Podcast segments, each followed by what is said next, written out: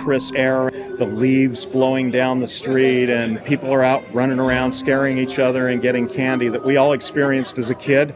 I want to keep that magic alive. Coming up, we're on location at the West Coast Halloween Convention. After two years away, the West Coast Halloween Convention returned May 13th through 15th in Portland, Oregon. From home haunters to pros, attendees enjoyed the Halloween marketplace, three days of education, haunt tour, costume ball, charity auction, and movie night.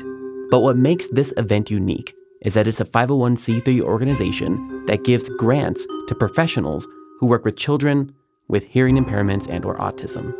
Today, we'll hear from one of the team members, a teacher, and a vendor. Welcome to the show. I'm Philip. On the Haunted Attraction Network show, we bring the haunt industry to you every weekday. We have news, on location coverage, and interviews from haunts around the world.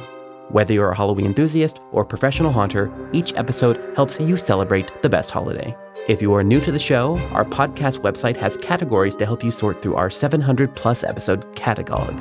Just go to our podcast website at haunt.news or search for us in Spotify to get started. Okay, back to the West Coast Halloween Convention. Let's begin by speaking with one of the staff members, Roman. I'm Roman Marino. I'm with the West Coast Halloween Convention. We are a 501c3 charity organization. So we use Halloween as a catalyst for this group, and this group benefits teachers that work with autistic and hearing impaired children. Ed Roberts, our president, started this group 13 years ago in Salem, Oregon. So it's a great thing that he brought the other nine members on, and it's something we've done every year since. So we have education, we have an auction, we have a marketplace, and we have a costume ball which is my favorite thing about the convention. So for 13 years, we've been doing this, giving as much money we can back to the teachers that really need it, that are working with autistic and hearing impaired children. And speaking of education, attendees had their choice of over 30 classes, workshops, and make and takes. I caught up with one of the teachers, Roger Hayes, and asked about his classes. Hi, everybody. I'm uh, Roger Hayes, or as everybody knows me, I'm Uncle Raj. I'm here at West Coast Haunters Convention teaching a couple of classes. I'm the guy that wrote the Home Haunted for Mere Mortals book. I've always been a little creepy since I was little, as most of us haunters are. Loved Halloween as a kid, loved to dress up and scare people, and thought that was a really great time. And then my wife actually had me create a toe pincher coffin for an activity that she had. So I dove back into my Halloween roots as a kid, and we actually created a very successful home haunt in Atlanta, Georgia. So we had animatronics that I had built or bought, sets, actors, the whole shot. And we were in the newspaper a few times. And so that really led me into wanting to share that and the knowledge that I had gained from that. I was able to teach a make and take on creating a plant monster. All the students seemed to have a really good time, and we're able to create a little shop of horrors esque kind of plant monster. We also taught on uh, having a successful haunt on a budget because I have never, ever met a haunter that has unlimited budget, myself included. So I wanted to save them the money that I've wasted in early years and give them the tips and tricks to make their money go as far as they could. What would you tell to an enthusiast who is thinking about they might want to get into haunting in some fashion? Absolutely. Plan planning is everything. Make sure that you figure out what you're going to do that year. Make sure it's reasonable. First of all, start planning for pie in the sky. If I could do it and have unlimited hours and a bit of money, what would I do? And then once you do that, think about what's important. Think about what is going to make it flow through the haunt so it has some continuity and tells somewhat of a story and then scale it back to what's reasonable to do that year. Because if you try and do too much, and bite off too much at one point, it's not going to be fun. And let's face it, we're not in it for the money, we're in it for the fun. And so if you do that, you're going to have a great time. Attend as many haunt conventions as you can, attend as many classes and education like they do here as you possibly can, talk to as many people that have done the same types of things that you're trying to do, and join a local haunt group. They're they're really good too. So I think it's interesting that you mentioned the plan and the story how important do you think the story is to an experience like that? In my mind, even if the guest can't tell what the story is, if you at least have a story in mind when you're designing your haunt and making things flow, and you can at least see how that works in your mind, then the, the guest may not know exactly what that story is, but it will help build some continuity in it so that as you go from one room to another, you don't go, wait a minute, I went from a I went from a dungeon to an alien scene, how did I get there? So it, it gives more natural transitions, even if they can't tell what the story is. So again, look at it from the guest perspective and make sure that there's a story, even if you're the only one that knows the storyline. And then here at your booth, you're displaying things that you have made that you're selling for haunters. We unfortunately had to close our haunt and move out west. And so now we're moving into more of consulting, helping other people with haunts. We are now doing CNC milled tombstones with my art.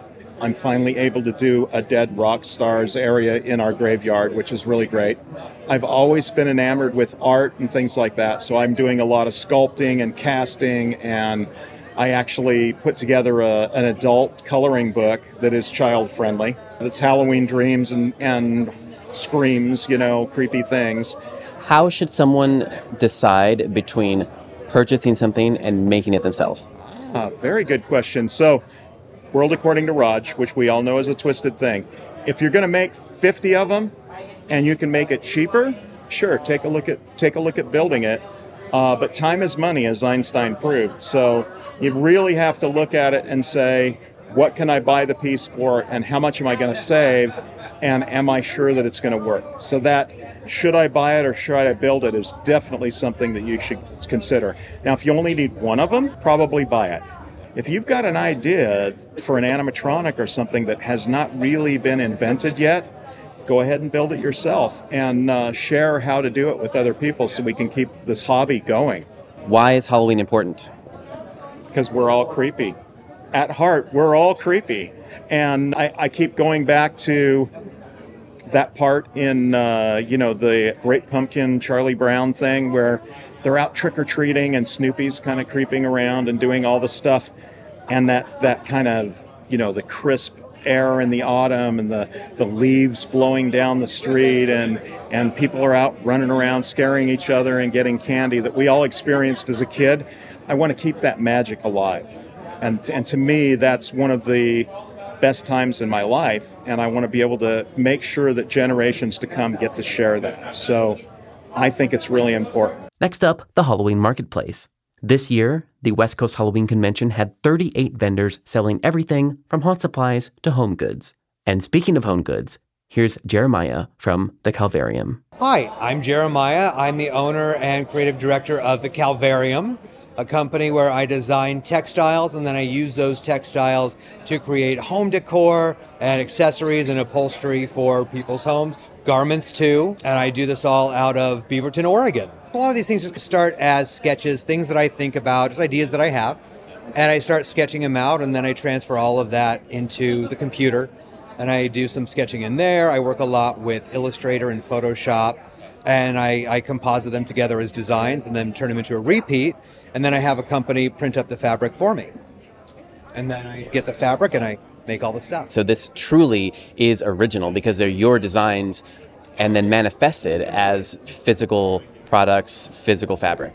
Thank you. Yeah, it's it's a fascinating process too, and it's a very exciting thing when you see something that just starts off as an idea in your head become something physical and tangible. Give us an example of the different types of products that you carry.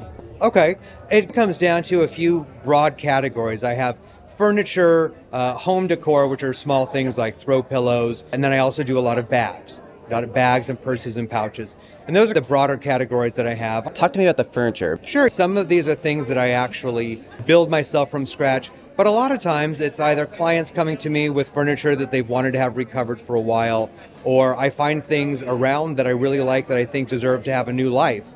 I work with a lot of found objects. And I recover them, I refinish them, repair them. Why are you drawn to this genre? I've always loved Halloween. Ever since, I mean, since I was a little kid, I've been obsessed with Halloween. So this just felt natural. It actually started because I wanted to make Halloween furniture for my own house. And you can only have so many chairs in your own home before you run out of room. I had friends tell me that I should just start selling them, and so I did. What are you trying to evoke with the consumer?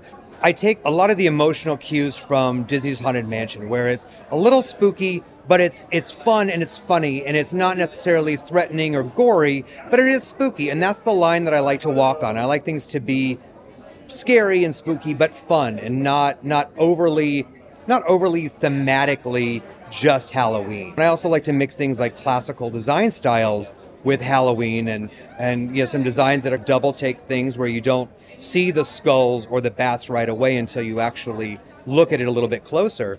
You can find things that say Happy Halloween anywhere. So I wanted to do something that was going to be a little bit different and a little bit elevated from just your typical big box, mass produced Halloween decoration. Something that you could have in your home year round without it having to be just for October. What is your most underrated product that you have done? I would say probably the most underrated thing would be this concept that that my late husband had for small bags that he called afternoon bags. And and we both thought that it was going to be this amazing thing because they were just big enough they were bigger than a clutch, smaller than a purse, and just nobody liked them. Nobody they didn't take off at all. And I really was surprised by that because I thought they would be the hottest thing that we've ever made, but but they weren't. So that's probably the most underrated one. Yeah. And now the easy question is what is your most popular product? What would be something that you would be like known for? Oh, some so yeah, like Victorian sofas. When I get a chance to do like an antique Victorian sofa, do it in some crazy, you know, red velvet pattern, very like Elvira's sofa. Those always turn out so incredible. The genre fits with the style of the furniture. Bonus question Yeah. Why is Halloween important? You have to have this scope of life. Life can be traumatic and scary. And as we've learned in the last two years, I mean, it can really be a harrowing experience. And frankly, mortality is inevitable. And having a healthy relationship with that inevitability, I think, is really important. And being able to poke fun at it and, and have fun and enjoy it and sort of be in that space without letting that space control you, I think is a really important thing for the human condition. I think it, it's really important for mental health to not let that fear of something's going to happen no matter what, you can't let that fear control your life. It's important for us to dive into those fears and understand them and realize that nothing you can do about it. So laugh at it and enjoy it and enjoy life because it, it could be short. Okay, that's it for today. You may have noticed we didn't cover the haunt tour today. Well, that's coming up tomorrow. Today's episode was produced and edited by me, Philip Hernandez, with post production by David Swope. Support for this episode comes from Gantom Lighting and Controls. See what you're missing with a free demo. Sign up at gantom.com/demo. We release a free weekly industry newsletter. Sign up on our website or at the link in our show notes. The Haunted Attraction Network team includes Daryl Plunkey, Emily Louise Rua, Megan Spells, Gavin Burns, and Maximus Bryant. Our partner stations include A Scott in the Dark, Scare Track, The Scare Factor, and Haunt Topic Radio. Finally, please, please, please rate and subscribe to our show wherever you're listening. And until next time, Haunters, stay scary. This is a Haunted Attraction Network production.